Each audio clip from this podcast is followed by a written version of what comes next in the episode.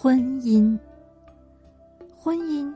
一般人的认知以为一男一女结合，长相厮守，成为夫妻，这就是一桩婚姻。其实婚姻应该不只是一男一女的事，婚姻里面还包括家族的背景，所谓门当户对，不但经济的贫富、教育程度的高低要相当，即使这些条件都具备，如果彼此的价值观念、思想认知不同，也难以白头偕老。有一对青年男女，彼此情投意合，已经论及婚嫁，但由于男方家庭重视家族聚会，女方每次应邀到男方家中聚餐，看到男方已婚的妹妹总在席间互比财富成就，尤其用餐时的繁文缛节，总让喜爱自由的女方深感受不了，因此毅然提出分手，放弃这桩人人看好的婚姻。有时即使已经结了婚，也不能只靠一纸结婚证书来维系婚姻关系，必须有共同的兴趣爱好，有共同的社交生活，共同的话题，才能维系彼此的心。有一个太太，婚前最大的爱好就是听大提琴演奏，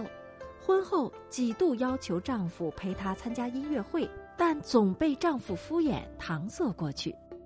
有一次，她下定决心，先买好了音乐会的票，无论如何要先生陪她一起参加。先生无奈，只得应命。到了演奏会开始，第一首才表演一半，先生已呼呼大睡，而且鼾声大作，与台上的大提琴互相呼应，任凭太太又推又踢又捏，先生还是照睡不误。这时太太看着先生的睡相，只觉无限的孤单，不禁黯然落泪。有的时候，夫妻对教养儿女的意见不同，也会让婚姻亮起红灯。有一个李教授，就是因为与太太在教育儿女观念有所冲突，太太一气之下写信到当局密告他通敌，说他参与敌人的集会，因此被关在绿岛十多年。哲学家苏格拉底曾自嘲说，我因为娶了一个悍妇，所以成为哲学家。但也不是每个人都有这么好的教养，在现实生活里，有的人因为婚姻不美满而远走他乡，浪迹天涯；有的人趁机出国留学；有的人干脆投身军旅，为的都是不愿再与对方痛苦的生活在一起。有的夫妻婚前数年的爱情长跑，结果结婚不到几个月，就因为兴趣不合、生活习惯不同、价值观互异，甚至买东西时对颜色式样喜好不同，对家具室内装潢的看法不一致，甚至为了挤牙膏的方式不同而吵架，甚至离婚收场。正是所谓因误会而结合，因了解而分离。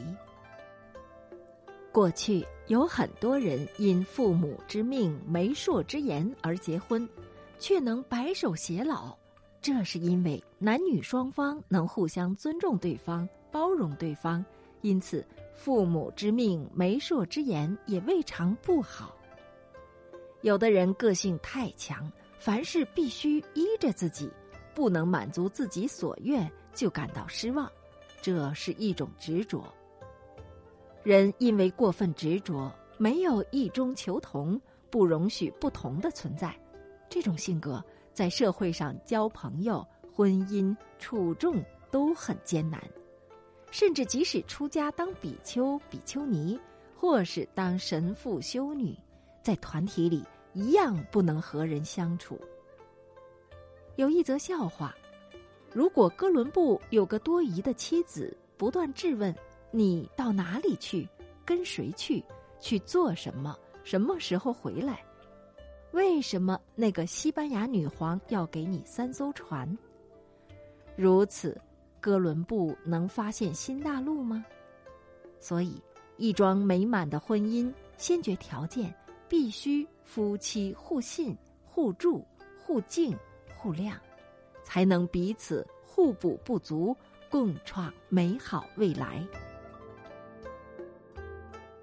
各位听众朋友，您收听到的是由严婷书播讲的星云大师所著《应变生存之道》，